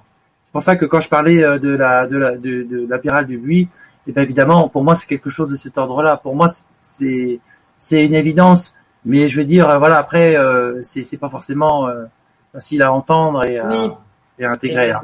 Ouais, ouais, tout à fait. Ouais. Et donc après, pour moi, il n'y a plus besoin d'aller d'aller chercher des moyens de lutte contre la pyrale, contre le truc pour moi, c'est clair que quand on comprend l'émotion qui est cachée derrière, eh bien, euh, le, les plantes euh, ont de nouveau une capacité à s'immuniser, on va aller déplanter, on va faire je sais pas quoi, mais elles vont euh, ne plus être attaquées par la bestiole. Il n'y a plus de raison en fait après. Donc on a travaillé sur notre colère, quoi. Oui, on a travaillé sur notre colère, sur, en tout cas sur l'émotion qui est cachée derrière. Sur la tension que. Oui, oui parce que je parlais des, fleurs de Bach tout à l'heure, donc c'est pareil. Le, le docteur Bach, c'est un médecin anglais du début du XXe siècle. Et ça va dans l'idée de Steiner. Lui, il dit, il dit le, le, quand il y a un problème, donc une, une, émotion forte, il dit laissez les défauts de côté et développer les vertus positives. Voilà. Ça veut dire ce que ça veut dire. Ça veut dire on traverse l'émotion et on, on, laisse les choses tranquilles et on traverse. Voilà. Et puis quand les, les, les vertus positives arrivent, eh bien le, les défauts s'en vont tout seuls. Voilà. Eh bien c'est pareil. Sur une plante, c'est la même chose. Si on, on, comprend la cause profonde du, du, du problème, eh bien, euh, les bestioles vont s'en aller toutes seules. Alors, elles vont peut-être aller chez le voisin ou chez quelqu'un qui a besoin d'entendre des choses, mais elles vont disparaître. Moi, j'ai eu, j'ai de nombreuses expériences dans, qui vont dans ce sens, et notamment avec des pucerons. Euh, j'avais euh, des, quand j'habitais un appartement en centre-ville de Caen, j'avais régulièrement des pucerons sur mes petits rosiers. Et bon, bah, je me disais bon prince parce que je n'utilisais pas de produits chimiques pour lutter, mais tous les jours, hop, j'enlevais les pucerons sur les boutons et je les écrasais comme ça il en revenait tout le temps. Et un jour, euh, je sais pas, je me suis réveillé de bonne humeur et puis je me suis dit, mais oh, après tout, j'ai qu'à laisser mes rosiers aux pucerons parce qu'ils sont traités partout dans les champs. Les pauvres, ils sont, euh, ils sont mal vus de tout le monde. Et en fait, je, je me suis plus du tout euh, préoccupé de mes rosiers. Et quinze jours après, il y avait plus de pucerons.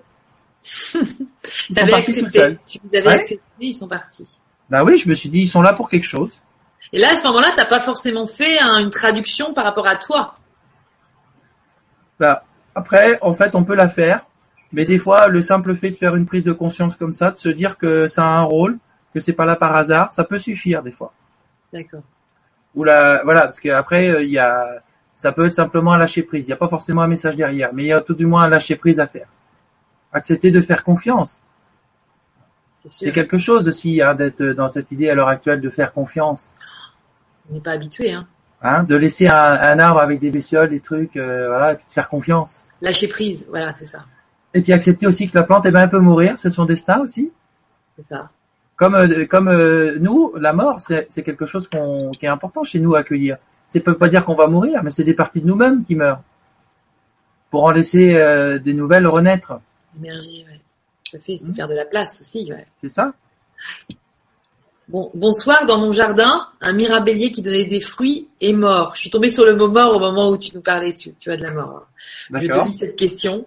Qu'y a-t-il à comprendre? Merci. Dans un arbre qui meurt, c'est compliqué pour toi aussi, ça. Enfin, c'est individuel peut-être? Alors euh, effectivement, après, donc euh, peut-être euh, je, vais donner des réponses générales. Hein. Peut-être qu'il faudrait adapter le cas, évidemment, bien sûr précis, mais très certainement, que ça peut représenter euh, une partie euh, de une partie de la personne qui, euh, par exemple, n'a plus lieu d'être. Voilà. ça, ça peut être comment peut-être que ce, cet arbre aussi bah, était en lien avec une personne, quelque chose, voilà, une relation qui, qui, est terminée avec la personne, voilà, et puis on a du mal un peu à accepter. ça, voilà, il peut y avoir ce genre de choses. Ouais. Mais en général, je disais, hein, quand même, les, voix, les choses qui sont mortes, ça, c'est les choses du passé qui n'ont plus besoin d'être là. Voilà. D'accord. Donc cela, euh, cela, pardon, excuse-moi, cela a-t-il un sens? Oui. Ah, tout a un sens. Hein. Pour moi, dans la nature, tout a un sens. Voilà. Euh... Donc, euh, comment Effectivement, alors peut-être aussi que cet arbre faisait de l'ombre, hein, et qu'il y avait besoin aussi certainement de ramener la lumière, parce que ça, c'est quelque chose aussi. Ah oui. On se rend pas forcément compte. Euh, mais euh, des fois, bah, voilà, dans la nature, il y a des arbres qui se sacrifient pour nous ramener la lumière. Ça, c'est beau aussi, ça. Oui, c'est beau aussi, hein. Voilà. Mmh, mmh, et c'est pour ça que des fois, dans des jardins, on peut avoir le ressenti de, de, de dire, bah voilà, là, il faut le couper cet arbre. Et euh, mais là, c'est parce que c'est l'arbre qui le dit en fait. C'est lui qui le dit. Ah mais ça va nous déculpabiliser ça, dis ça. Ben oui, parce que bien sûr, je n'ai pas parlé de ça, mais la culpabilité, on l'a bien sûr, on la retrouve dans les jardins, évidemment. Est-ce que j'ai le droit de couper? Est-ce que je, est-ce que je suis légitime pour couper une branche? Hein? Est-ce que j'ai le droit de vivre? Hein? Ah oui, c'est ça. Énorme. Tout est lié.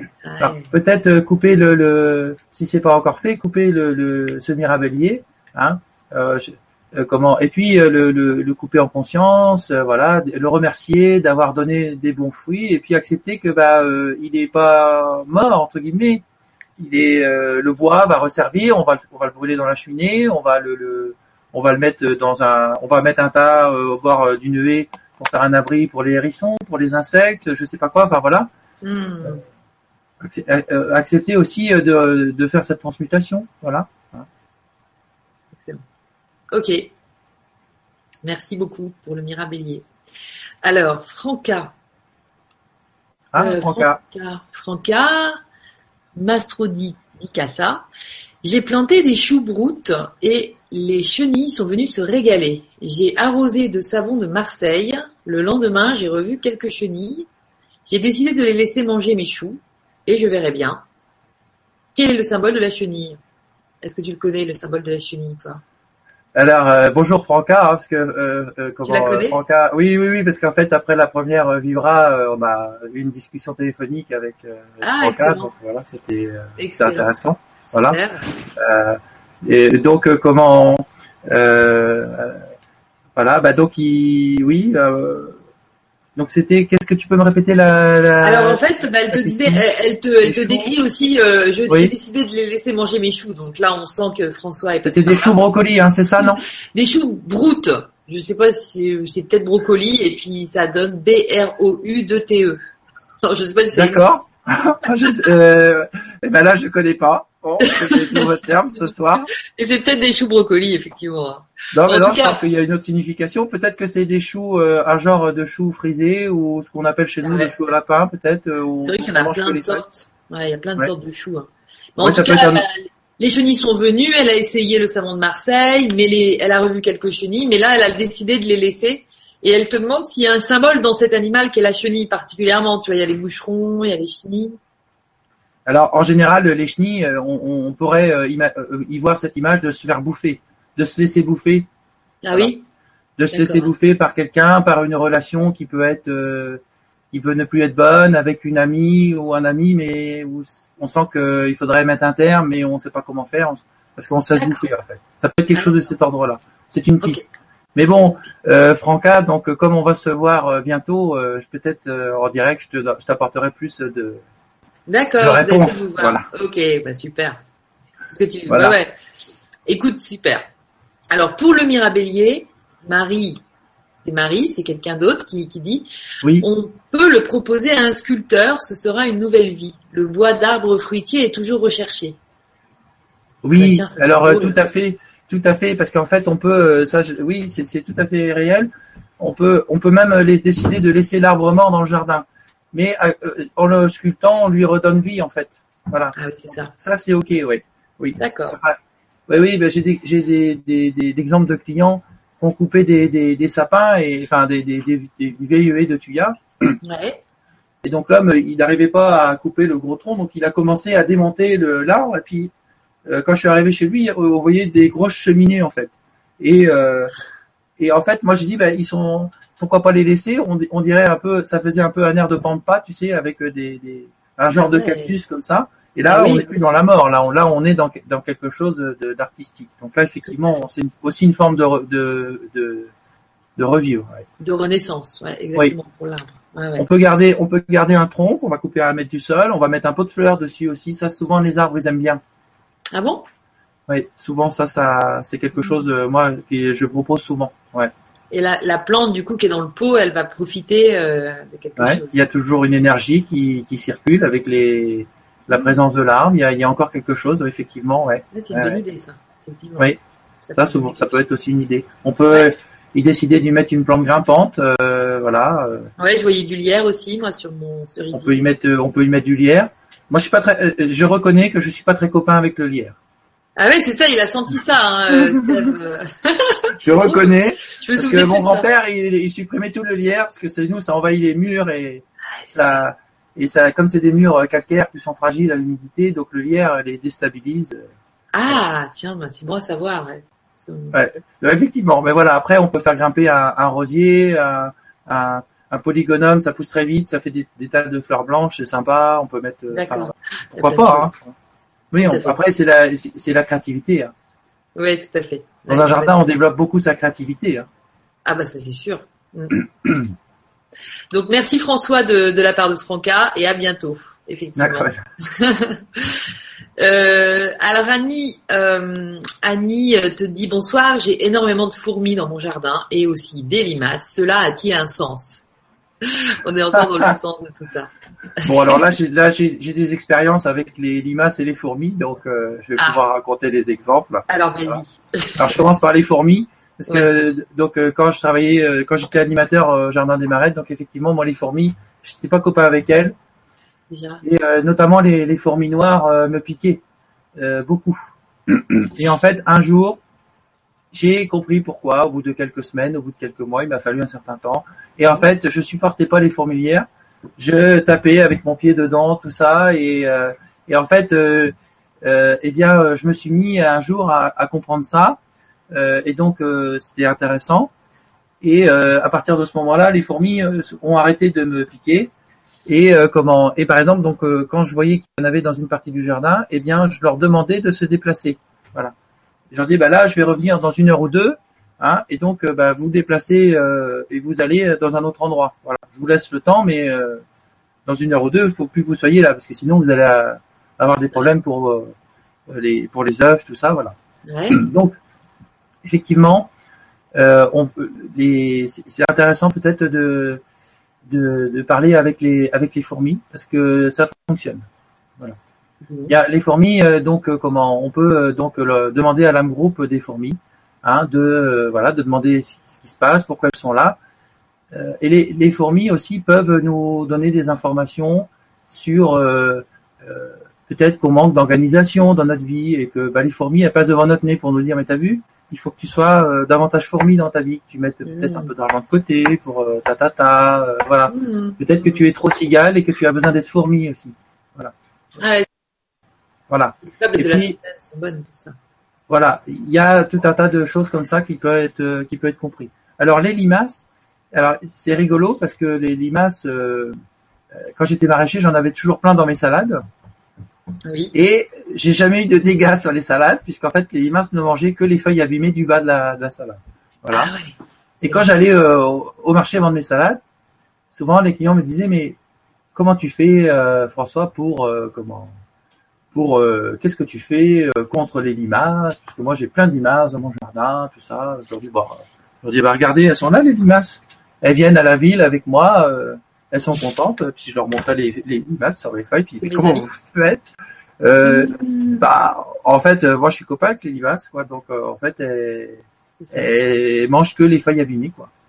Elles mangent pas les, les, les belles feuilles. D'ailleurs, normalement, les limaces, dans leur rôle, elles ont plutôt tendance à manger tout ce qui est abîmé et pas le, ce qui est bien vivant. Donc là, pour moi, c'est clair qu'il y a, il y a un message à, à comprendre. Il y a, y a un gros pataquès hein, sur les limaces. Hein. Même mon père hein, qui jardine bio, euh, bah, le, le, le, le tulimace, il peut pas s'en passer. Hein. Ah oui. C'est le seul truc chimique qu'il utilise parce que c'est trop prenant pour lui, c'est trop. Hein. Mais en fait, quand on euh, quand on est euh, quand on est ami avec les limaces, eh ben en fait elles, elles, vont plus, elles devraient plus aller manger nos salades. Là, il y a il y a aussi quand même une affaire. alors là, il faut être vraiment dans la confiance comment, on devient, comment on devient ami avec les limaces, François? Bah euh, comment dire euh, je sais pas parce que moi j'ai jamais été euh, j'ai jamais été ami avec les limaces alors après euh, ah, c'est ça. Ouais mais justement c'est quoi ton truc? Parce que nous elle nous énerve en fait euh, pour le coup je vais donner un autre exemple que les limaces qui va permettre de mieux comprendre. Parce qu'en fait donc dans mon dans mon stock de légumes aussi quand donc j'ai je cultivais hein, donc j'avais mon stock de légumes pour l'hiver Mhm. que je stockais dans un joli bâtiment de la ferme. Mais les rats me mangeaient beaucoup de légumes. Voilà. Alors j'avais lu dans un bouquin qu'il fallait euh, donner donner 10% de la production aux rats parce que voilà euh, pour euh, qu'ils puissent vivre tout ça. Et puis comme je m'étais déjà intéressé à la, communication animale et tout ça, je me suis dit bon ok. Alors ça marchait bien, ils mangeaient 10%, mais c'était l'anarchie. C'est-à-dire qu'ils mangeaient partout. Euh, là où il voulait, c'était un peu la galère. Et donc un jour, je me suis dit bon bah, allez François, t'es un peu fou, mais je dis tente quelque chose. Donc j'ai demandé au, j'ai demandé à l'âme groupe des rats ce qui se passait. Et là, parce qu'à un moment donné, bah avec le fermier, euh, on pensait faire venir le dératiseur. Ouais. Bah, il y a un moment donné, euh, ça peut être embêtant. Hein. Ah oui. Et, et, et, et le, le, fermier était embêté parce qu'il avait déjà fait venir le dératiseur il y a quelques années. Et pas spécialement envie de le faire, moi non plus. Mm. Et euh, donc en fait, euh, donc j'ai demandé. Et là, j'ai eu euh, comme réponse, on m'a dit oui, c'est bien de nous laisser 10%, mais on te demande autre chose. C'est bon. Et donc on m'a demandé d'empêcher le chien de rentrer dans le bâtiment parce que le chien faisait peur aux rats. Mm.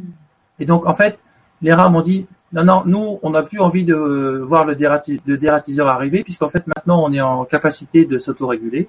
Il faut nous faire confiance et donc, euh, comment, euh, si on est en paix dans ton bâtiment, on va manger aux endroits où tu nous dis, et euh, comment, et, et, donc on laissera le reste tranquille, quoi. On laissera le reste tranquille, voilà. Donc, bah, de toute façon, j'avais tout à gagner. Hein, j'avais pas envie de faire venir le dératiseur. Et donc, effectivement, mon hiver s'est déroulé tranquillement puisque j'ai pris régulièrement mes légumes. Il n'y avait pas du tout de dégâts de race, c'est fini. Et il y a qu'au printemps, en bas des tas, des, des, des, caisses du bas pour les légumes ramassés dans les caisses, où euh, effectivement c'était mangé exactement aux endroits où j'avais demandé. Dans la quantité, euh, alors j'ai pas euh, pesé tous les légumes, enfin bon, euh, c'était respecté à peu près, et aux endroits vraiment très très bien. Quoi. Et tu avais donc organisé les choses pour que le chien n'intervienne plus. Ah bah oui, j'ai fermé la porte du bâtiment. Voilà, excellent. c'est trop bien. Et oui, alors en fait, il faut avoir euh, l'humilité et, le, et oser euh, faire ce genre de choses. Euh, évidemment, donc là, les rats, ils m'ont invité aussi à faire une démarche de paix, hein, parce que j'avais peur, donc j'étais dans la lutte encore. Et donc, euh, voilà, je suis sorti de la lutte et du coup, bah, effectivement, ça a fonctionné. Ça a fonctionné. Alors, il faut expérimenter hein, ce que je vous dis, parce que sinon, bon, vous n'allez pas y croire. Oui, Oui, oui, non, mais c'est ça. Faut le vivre aussi une fois. Une première fois, tu te dis ah ouais, non mais dingue. Et une deuxième fois là, tu te dis oh, ça marche en fait. oui, mais alors moi, moi je te dis, Lydie, moi il faut au moins 50 fois avant que je. moi j'ai tenté avec, euh, j'ai fait avec des chenilles, j'ai fait avec des sangliers, j'ai fait avec des tas d'autres trucs parce que ça ne suffit pas, ça suffisait pas. Tu sais, moi je suis un homme, alors il faut que je. Ouais, c'est ça. J'ai besoin de concret, hein. Ouais, c'est ça, du rationnel. Ouais. truc qui s'explique. Mais non, mais je vais dire une chose, je sais pas si j'y crois encore. Hein. Ah bon? Non mais attends. Voilà, attends. tellement. Non, non, non, mais je, je l'ai tellement expérimenté que je suis obligé d'y croire. Bah oui, tu vois, tu, tu, tu, en tout cas, tu nous en fais la promo, hein. Très bien. Donc, euh, Annie justement te dit, euh, j'ai eu taillé, j'ai taillé un arbuste à l'aide des êtres de la nature pour bien le tailler. Alors que je n'y connais rien, elle ne connaissait rien, mais elle l'a branché, voilà, c'est ça. C'était très joyeux et bien réussi. Je coupe mon gazon en échangeant avec eux, et alors que je n'aime pas tondre, je ne vois plus le temps passer. C'est un ah petit témoignage qui va aussi euh, dans ça va dans le sens. Hein. Ouais, c'est pareil. ça va dans le sens. Hein. Moi, je sais que quand je suis auprès d'une plante, hein, alors euh, moi, je les vois pas, hein, les aides de la nature, mais je sais qu'ils sont là. Alors, moi, depuis tout petit, je sais que dans les ronciers, il y a des villages d'elfes, il y a des, des choses comme ça. J'ai toujours imaginé des, des choses. Je, ouais, je sais pas si je les vois. Enfin, c'est, je, je sais qu'ils sont là. Voilà. Allô? Ah, je t'entends plus, euh, Lydie. Tu ne m'entends plus. Qu'est-ce que ah, si, ça y est, c'est bon, ça revient. C'est reparti. Bon, d'accord, parfait. Voilà. Et, yes. Tout va bien, très bien. Ouais. Et euh, donc euh, effectivement, euh, comment, effectivement, dans le jardin, quand on est relié, hein, effectivement, le temps, y a, le temps n'a plus d'importance. Souvent, les personnes qui me disent ah oui, mais moi quand je jardine, je, je pleure, j'ai le nez qui coule, j'ai mal à la tête. bon, bah, moi quand je suis là, il n'y a plus tout ça. Tiens et euh, comment euh, euh, et effectivement, donc j'ai eu au cours d'un atelier pour se connecter à une plante. Donc une femme, elle, elle est venue avec la photo de son de son camélia. Donc le groupe lui a donné des tas de ressentis par rapport à sa plante et elle l'a taillé finalement. Elle l'a taillé toute seule chez elle en rentrant et elle a lors d'un autre atelier, elle a ramené la photo et c'est impressionnant. Je l'aurais taillé moi-même. elle l'a taillé que par l'intérieur. Elle lui a fait une transparence c'était digne d'un paysagiste. Et, euh, et vraiment, euh, ben voilà, quand on se connecte, euh, effectivement, on sait tailler. Hein. Il n'y a pas besoin d'avoir fait 15 ans d'études à l'école. Hein. Et, et, pour savoir quand est-ce qu'on doit tailler, parce que je sais que les fruitiers, enfin même tous plus ou moins, enfin tu as la période du moment. Ça pareil, on se connecte et on a l'info ou? Oui, alors en fait, ce qui se passe, c'est qu'il y a des périodes globales qu'on peut respecter. Mais quand on est connecté, effectivement, euh, il y a des choses qu'on peut faire hors période. Voilà. Comme euh, déplanter des plantes, par exemple.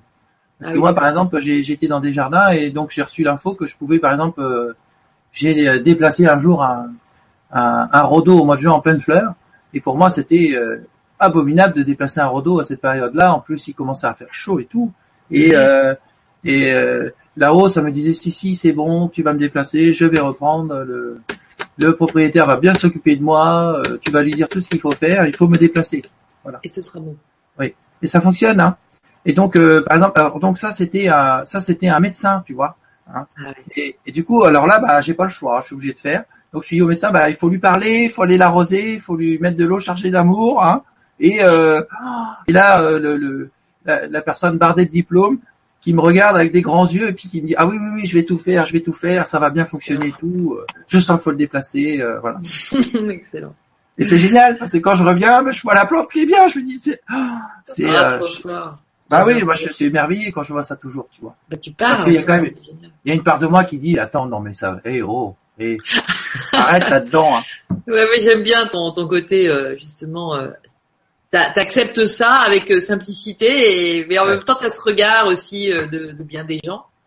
Et ça, c'est bon. Parce que cette conscience, en fait, que qu'effectivement, il y a... Voilà. Bah, je me dis, attends, je me dis, François, t'es un peu fêlé. Mais comme on dit toujours, l'expression, heureux les fêlés, car ils laissent passer la lumière. Bravo. J'adore cette expression. Ouais, voilà. Bravo François. Alors on continue euh, avec une question de Annie dit qu'elle est bah, Annie, justement, qui te, qui nous a parlé de, des êtres de la lumière, tu vois, c'est toujours elle, Annie P.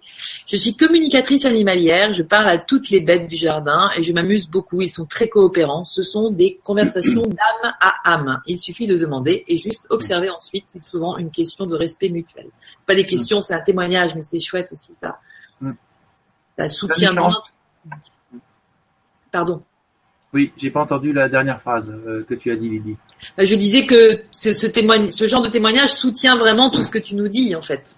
Oui, oui, bah oui, oui, oui, oui, oui. Donc là, en plus, euh, elle, est spécialisée euh, dans la, la communication avec avec les animaux. Donc là, évidemment, hein, Tout à fait. Ok. Super. Alors une petite question de Marie Sobast. J'adore les orties. Je leur ai laissé environ 200 mètres carrés, mais dans d'autres lieux, ils m'envahissent. Elles m'envahissent, les orties, ce qui choque mes amis. Mais je vais désormais leur parler. Merci pour l'idée. Mais que leur dire exactement? Alors aux orties ou aux amis? Aux orties, je pense. Alors, en, fait, euh, comment Ce qui se passe, c'est que moi, je sais que pour les esprits de la nature, moi, j'aime laisser des parties sauvages dans mon jardin. Voilà. Okay ce que les esprits de la nature aiment, c'est qu'on change les lieux, qu'on ne les laisse pas toujours les mêmes. Parce ah, que sinon, ils s'ennuient et euh, ils ne voient pas assez. Voilà. Donc en fait, il faut pas les laisser toujours au même endroit. Donc il faut, on peut laisser 3-4 ans un roncier par exemple, mais au bout de 3-4 ans, on le, on le ratiboise et on, on leur met à disposition un autre qu'on a laissé pousser entre temps. Voilà. Parce que sinon, euh, bah, le lieu il devient sanctuaire et puis euh, on est séparé de, de, de, de l'élément nature. Quoi. Hmm. donc on peut dire aux plantes, euh, enfin aux orties, je vais te déplacer ou quoi? Ça, peut être ça On peut, on, peut. Alors je sais pas. Après 200 euh, mètres carrés, ça me paraît une surface, euh, ça me paraît beaucoup. Mais après, tout dépend. Si c'est dans un jardin de 3 hectares, 200 mètres carrés, c'est petit. C'est ça. Si c'est dans un jardin qui fait 500 mètres carrés et qu'on a 200 mètres carrés d'orties, bah, là quand même, c'est que quelque part, il y a peut-être quand même quelque chose de l'ordre de l'envahissement quelque chose euh, qui ou euh, qui est à entendre avec les orties quoi. Voilà.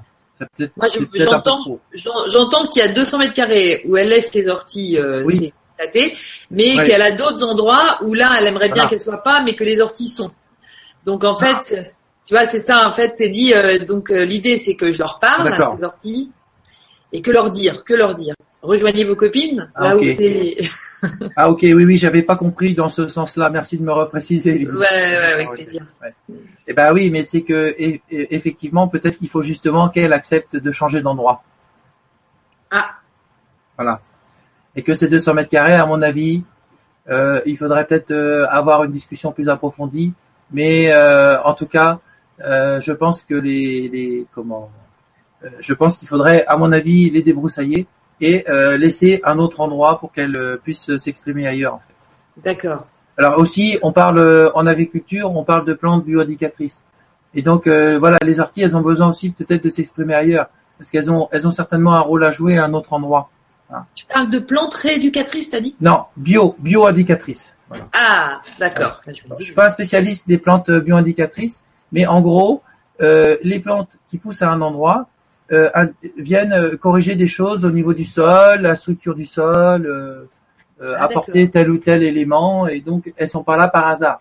Et donc des fois, il faut accepter qu'elles soient à un endroit qui nous convienne pas, hmm. parce qu'elles ont un rôle à jouer, et, et que quand elles auront terminé leur rôle, et, il y en aura moins. D'accord. D'accord. Voilà, il y a peut-être des choses aussi de cet ordre-là. D'accord. Marie précise qu'elle fait partie de l'association des amis de l'ortie. Hein. Donc quand elle dit j'adore les orties, c'est pas. Ah oui, c'est là, c'est. Ah oui, oui, oui. Super. Mais il paraît qu'il y a tellement de trucs à faire. L'ortie, c'est une plante, euh, c'est une plante intéressante, hein, l'ortie. Hein. Mm, mm. Moi, c'est une plante que j'aime bien parce que je trouve qu'elle a une, c'est une plante qui a une belle expression, qui a voilà, qui a plein de vertus. Euh. Mm. Mais bon, euh, voilà. Après, c'est bien d'en avoir dans son jardin à certains endroits. C'est ça. voilà, peut-être euh, à ramener de la souplesse et accepter que l'endroit change. C'est pas toujours le même endroit. C'est ça. Et là, il y a Annie qui, qui, qui, conseille à Marie euh, pour les orties, demandez-leur l'imitation et qu'elle soit décimée à certains endroits, mettre une barrière imaginaire violette pour limiter. Ah oui, là. La couleur violette aussi, pourquoi pas. Oui, bah, euh, à fait. Hein. de toute façon, comment, voilà, tous les conseils sont bons à prendre. Tout à fait. voilà. Après, il y a effectivement, donc on peut aussi voilà se connecter avec le avec le déva de la plante et puis donc effectivement, on peut négocier des choses. Hein, voilà comme un jardin de Findorn, hein, donc je suis jamais allé encore, mais quand j'avais lu dans le livre qui, qui demandait à l'âme du chou rouge de, de donner les informations pour euh, que le chou rouge pousse bien. Donc, euh, parce que c'est des gens qui n'y connaissaient rien. Et donc, ils comme tout l'exemple de tout à l'heure. Hein, donc, euh, et alors, donc, eux, ils récoltaient des choux rouges qui faisaient 7, 8 kilos, des fois même encore plus gros. Donc, ah voilà. À Finord, en Écosse. Ouais, et des gens qui n'avaient jamais fait, des, des, gens qui travaillaient dans les bureaux, qui n'avaient jamais fait d'études agricoles. C'est ça et des gens qui euh, aussi se sont retrouvés dans une caravane à vivre euh, donc euh, dans un dans un lieu qui est tout près de la mer et qui a priori n'est pas du tout propice à la pousse. C'était hostile, oui. Mm, mm, mm. Donc c'est vraiment impressionnant parce qu'ils se sont connectés au déva de la nature et c'est une histoire super intéressante et ça existe toujours hein, là-bas. Euh, la communauté de Finhorn. Alors peut-être que aussi par rapport à par rapport aux, aux 200 mètres carrés d'ortie, peut-être qu'il y a aussi une certaine culpabilité à à se dire est-ce que je vais pas euh, ouais. voilà peut-être quelque chose de, cet ordre-là aussi. Peut-être qu'il faut euh, le faire en se déculpabilisant aussi. Voilà. Euh, ça va pas mettre les orties en péril d'enlever ces 200 mètres carrés quoi. Hmm, d'accord. Ok merci beaucoup. Ou en diminuant au moins la surface pardon voilà ou en diminuant, euh, ouais, c'est ça. Tu peux, tu peux aussi, tu vraiment, tu mm. fais les choses comme tu le sens et pas comme tu voilà. dis que. Tu peux ramener à 100 mètres carrés ou à 50 mètres carrés, enfin, je sais pas. Ouais, c'est ça. Tout à fait. Euh, donc là, on a Brigitte qui, qui te dit bonsoir, quelle vibra conférence intéressante. J'ai emménagé il y a quatre mois dans une maison avec jardin. J'ai une mm. taupe dans le jardin et un prunus couvert de champignons et de lichen, du buis malade. Quoi faire avec tout ça? Merci pour la réponse. Alors les taupes, c'est super intéressant parce que alors les taupes, souvent, ça représente, ça vient nous indiquer qu'on a un terreau intérieur très fertile et qu'il faut, euh, oui, et qu'il faut euh, s'en servir. Voilà. Souvent, ça vient indiquer ça. Hein. Il faut aller aussi euh, fouiner dans notre intérieur et, davantage mettre en valeur les, trésors. Donc en fait, la taupe, elle vient mettre à jour, parce qu'en général, hein, dans les taupinières, c'est de la terre excellente. Hein. Elle est très fine, elle est, ah bah oui les taupes, ce sont d'excellentes, euh, euh, d'excellents travailleurs du sol. C'est vrai. Mm. Voilà. Euh, voilà. Alors après, je, ne sais pas, hein, le, le, le, prunus là avec les champignons, moi tout de suite ce qui me vient, moi je, je pense qu'il est certainement resté à l'énergie des anciens propriétaires. C'est ce que, que moi en général, je, vois tout à fait hein, ce genre de champignons là qui se mettent sur les côtés. Euh, moi, je sais pas. Hein, comme ça, euh, je, peut-être qu'il faudrait euh, réfléchir, mais euh, moi, par exemple, quand il y a des, des, pommiers avec du gui, moi, souvent, les branches avec le gui, j'ai tendance à les supprimer. Voilà. Ah oui. Peut-être que ce prunus, il faudrait éventuellement peut-être le couper. Et, voilà, à voir. Mais là, ce qui me vient, c'est de le couper. Quoi. C'est, vraiment ah ce qui me vient fort. Quoi. le prunus. Ouais. Prunus. Prunus, pas un prunus. C'est peut-être un prunus d'ornement, hein, c'est peut-être un oui, fleur, ou ça doit être quelque chose de cet ordre-là. Mmh. Et du buis malade. Bah, à réfléchir. Si, euh, parce que ce qui me vient, c'est qu'il est, euh, il y a des, je vois souvent des plantes dans les jardins qui sont restées à l'énergie des anciens propriétaires et ça c'est pas bon. Il faut pas, faut, faut, éviter de garder quoi. Il y a des choses qu'on peut transmuter, mais quand la plante elle est envahie à un point d'avoir euh, de tels champignons autour, c'est souvent que la plante elle est envahie de partout en fait qu'elle est, euh, la plante elle est malheureuse en fait. Ouais, c'est ça. Et qu'il vaut mieux aller racheter un autre arbuste ou un autre arbre qu'on va avoir choisi nous-mêmes en conscience. Et euh, voilà, souvent ça peut être intéressant de voir ça comme ça. Sans culpabilité. Oui. Et après, euh, évidemment, hein, c'est toujours pareil. C'est la réponse qui me vient là. Hein, mmh, mmh. peut-être faut voir ça aussi avec mmh. l'arbre. Voilà, c'est ça. peut-être faut approfondir. Voilà, c'est ça. Ouais. D'accord. Bah, merci beaucoup. Donc là, il y a un petit échange entre Marie et puis, euh, enfin, il y a, c'est euh, Annie qui lui avait parlé de la barrière violette. Alors euh, Marie, donc, tu vois, elle confirme que actuellement, ces orties sont dans un vrai parc grillagé et elle va les libérer et les écouter. Donc, ah, c'est intéressant, voilà, parce que tu vois, il y avait le parc grillagé autour. Donc là, il y a aussi, il y a aussi des la symbolique des barrières qu'on peut se mettre dans sa vie aussi. Excellent. Ouais. tout à fait. Je suis toujours là, hein, t'inquiète pas. Oui, oui, oui. et, euh, et donc là, c'est il y a, y a Pifron qui te demande euh, bonsoir, c'est quoi la symbolique d'avoir des rats des champs logés dans le toit et qui semblent me narguer. Alors vraiment, moi, je, les, les, rats, c'est vraiment des animaux très intelligents. Hein. Moi, c'est ce qui m'avait motivé à me dire, je vais tenter une communication avec eux. Et je pense que vraiment, il faut oser leur, il faut oser leur demander. Donc, il faut se mettre au calme dans une dans une pièce. Euh, moi, je fais ça souvent dans ma chambre. Et, euh, il faut se détendre, prendre quelques respirations profondes et, euh, et demander au, roi des rats ou voilà trouver le terme. voilà, moi j'aurais tendance à dire roi des rats, voilà, ou l'esprit des rats, voilà, et de demander qu'est-ce qu'ils ont à qu'est-ce qu'ils ont à dire, quels, quels sont les messages qu'ils ont à te dire? C'est ça. Voilà, parce que si par exemple les rats te narguent, eh bien, euh, tu vois, peut-être qu'il y a quelque chose, une histoire dans ton passé, dans ton enfance, qui est à mettre à jour, par exemple. Le fait de se sentir nargué, tout ça, voilà, ou un lien avec une personne, quelque chose qui a besoin d'être réglé. il y a quelque chose qui est touché, parce que les, les voilà. Et peut-être que c'est ça qui est à aller voir. Alors, quand on s'adresse aux rats, ils peuvent aussi nous donner des informations précises sur ce qu'on a à faire évoluer en nous. Voilà. Il faut demander demander. Hmm. Très bien, merci. Demandez et vous recevrez. Voilà, c'est ça. Hmm. Alors Annie, euh, donc bonsoir, j'ai des rosiers qui donnent de belles roses mais qui sont malades au niveau des feuilles et des branches. Pourquoi? Merci.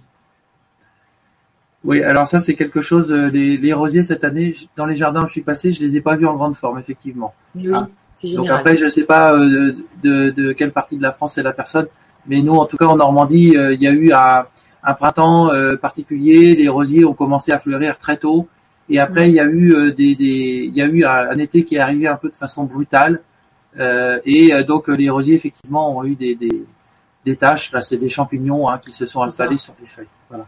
Donc là, là, oui. Donc là, ce qu'il faut faire, c'est vraiment les, il faut les retailler en ce moment.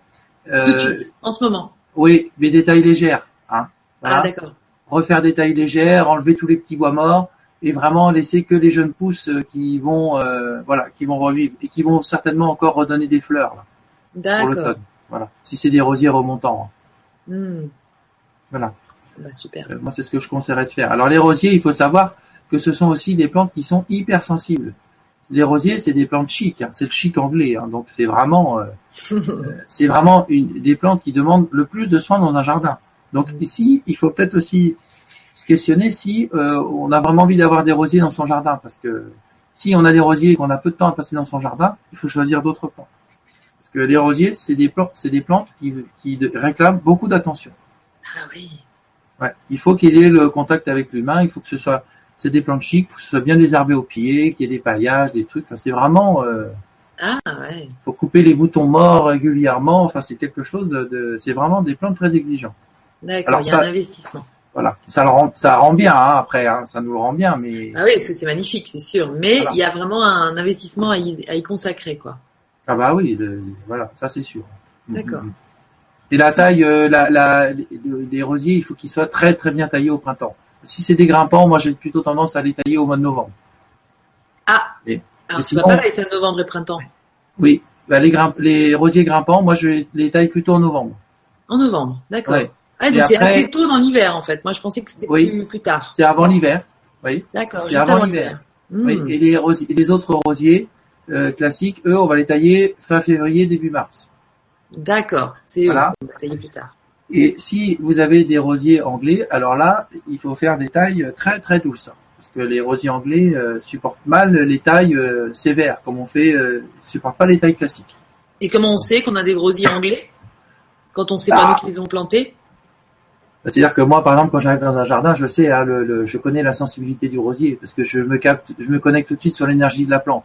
Donc je sais si le, rosier il est fin ou pas. Euh, je, je voilà, je, sais que c'en est un ou pas. J'ai pas besoin d'avoir la, la, variété parce que je capte l'énergie de la plante. Voilà.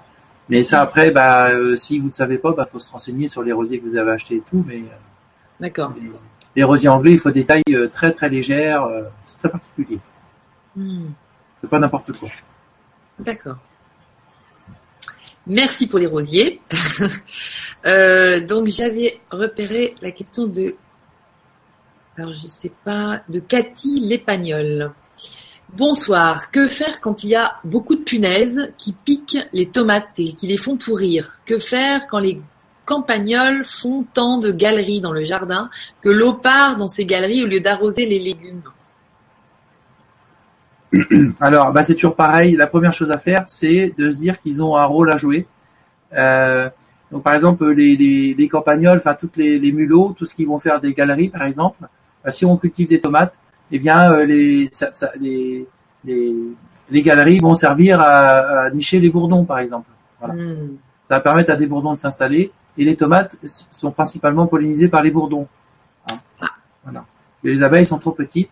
Et donc, euh, bah, voilà, par exemple, bah, c'est accepté que des, des, mulots ont un rôle à jouer important, hein, ou des campagnols. Voilà. Et, et, puis, donc euh, voilà, ça c'est important d'accepter que dans la nature, tout a un sens. Ça, commence par là, voilà. Et puis, euh, alors, je sais pas, le cas des punaises, je connais pas trop sur les tomates. Moi, j'ai beaucoup cultivé de tomates, mais euh, moi, j'ai toujours fait des tomates. J'ai jamais eu vraiment de problème sur les tomates. J'ai cultivé sous des serres plastiques et euh, j'ai jamais eu vraiment de milieu, de choses comme ça. Elles ont toujours été belles. À part les, les, les quelques tomates euh, du bas mangées par des oiseaux. Alors là, les punaises, je je peux pas dire, je connais pas, mais en tout cas, il y a certainement une symbolique euh, aussi. Euh. Ok. Merci Cathy et merci François. Une petite dernière question, il est déjà 9h30, ça fait déjà une heure et demie qu'on est ensemble. T'acceptes de répondre encore? Parce que là j'en ai j'en aperçois plus tant que ça, donc je pense qu'il y en a peut-être deux quoi. D'accord, bah c'est ok. C'est ok pour toi, super. Euh, donc c'est Annie, Aneg, donc il y a plusieurs Annie, hein, j'ai repéré ça, euh, qui te dit bonsoir, je me suis aperçu que dans des lauriers-tins plantés il y a 14 ans, enfin que des lauriers-tins plantés il y a 14 ans sont malades. Est-ce récupérable ou faut-il les enlever et les remplacer? Alors euh, les, les je connais bien, j'en m'en occupe souvent, c'est des plantes que j'aime bien. Ah. Euh, alors il y a moyen de les régénérer en fait, voilà. Hmm. Euh, et donc en fait il faut les tailler par l'intérieur, leur faire une transparence pour laisser passer la lumière, voilà. Et donc il faut vraiment beaucoup les dédroussir et, euh, et pour faciliter euh, les jeunes pousses qui vont repartir du pied et qui vont régénérer la plante. Voilà. D'accord. Voilà. Et qui au bout d'un moment bah, vont refaire des nouvelles tiges et, qui va, en fait, on va avoir une nouvelle plante alors que ça va être la même. D'accord.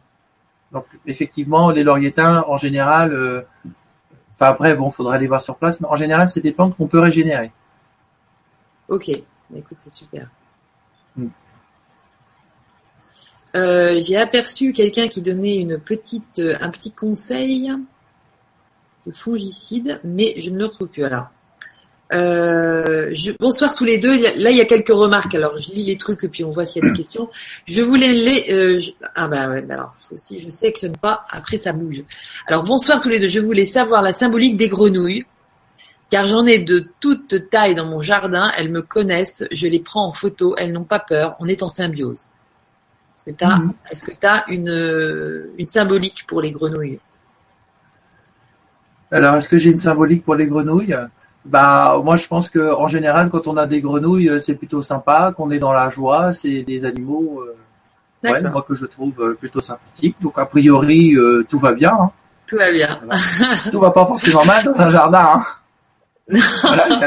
c'est ça aussi. Des fois, je, quand je passe dans les jardins, je viens aussi pour dire, mais attends, euh, et il y a plein de choses qui vont bien aussi. Hein, voilà. Donc ben voilà. Après, euh, euh, la, la, grenouille, c'est ça, c'est s'amuser. Euh, voilà. Même quand il pleut, c'est voilà, c'est tout, le temps non, non, c'est très très bien d'avoir des grenouilles. Super, merci. Ouais, t'as raison.